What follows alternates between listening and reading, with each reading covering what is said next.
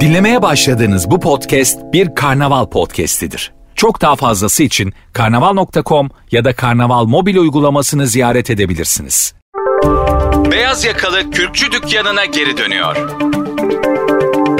Büyük istifa hareketinin ardından eski iş yerine dönen çalışanların sayısı artıyor. Peki bu bumerang etkisine kapılan beyaz yakalının aklında ne var ve şirketler eski çalışanlarını yeniden işe alarak iş gücü piyasasını nereye sürüklüyor? Detayları Marketing Türkiye editörü Gizem Yıldız aktarıyor. Yakın geçmişe kadar şirketler eski çalışanını yeniden işe alma fikrine oldukça tepkiliydi. Fakat artık şartlar değişti. New York Cornell Üniversitesi'ndeki Ayaler Okulu'nda insan kaynakları çalışmaları doçenti olan J.R. Keller eskiden yaşanan durumu şöyle açıklıyor. Bazı şirketlerin yeniden işe alımları yasakladığı resmi politikaları vardı. Çünkü yöneticileri veya çalışanları yeniden işe almanın sadakatsizliği ödüllendirdiği ve diğer çalışanları işten ayrılmaya teşvik ettiği düşünülüyordu.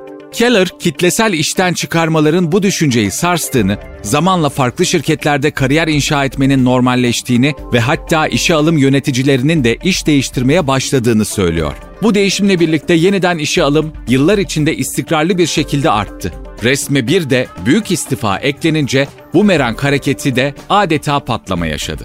İngiltere'de BBC Worklife tarafından incelenen LinkedIn verileri 2021'deki işe alımların %5'inin geri dönen eski çalışanlardan oluştuğunu gösteriyor. Amerika Birleşik Devletleri'nde yaklaşık 32 milyon LinkedIn üyesinin özgeçmiş analizi bu çalışanların 2021'deki işe alımların %4,3'ünü oluşturduğunu ortaya koyuyor. Eş zamanlı olarak geri dönüş süreleri de kısalıyor. 2010 yılında bir ABD'li çalışanın eski işine dönmesi ortalama 21,8 ay sürerken bu rakamın 2021 yılında 17,3 aya kadar düştüğü görülüyor. Keller, birisi bir şirketten ayrılmış ve dışarıda bir harikalar diyarının olmadığını fark etmiş ya da pandemiden kaynaklanan kişisel nedenlerle ayrılmaya zorlanmış olabilir.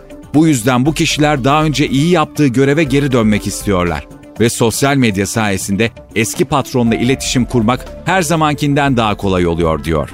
Dijital pazarlama ajansı iCrossing'de yetenek yöneticisi olan Nikola Thomas eski çalışanları aktif olarak takip ettiğini söylüyor ve sebebini şöyle açıklıyor. İnsan kaynakları departmanları artık yetenek arayışlarını genişletmek için yeni yollar düşünmek zorunda. Mükemmel aday eski bir çalışan olabilir. Birinin ne zaman geri dönmek istediğini asla bilemezsiniz.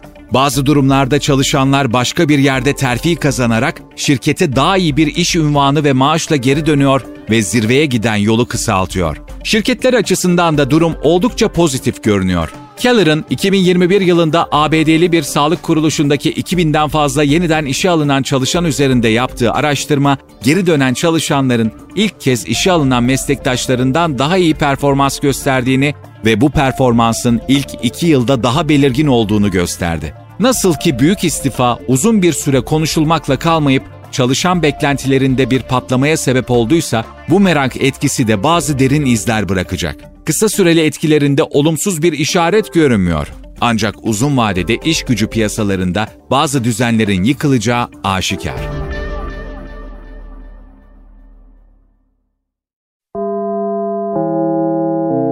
Dinlemiş olduğunuz bu podcast bir karnaval podcastidir. Çok daha fazlası için karnaval.com ya da karnaval mobil uygulamasını ziyaret edebilirsiniz.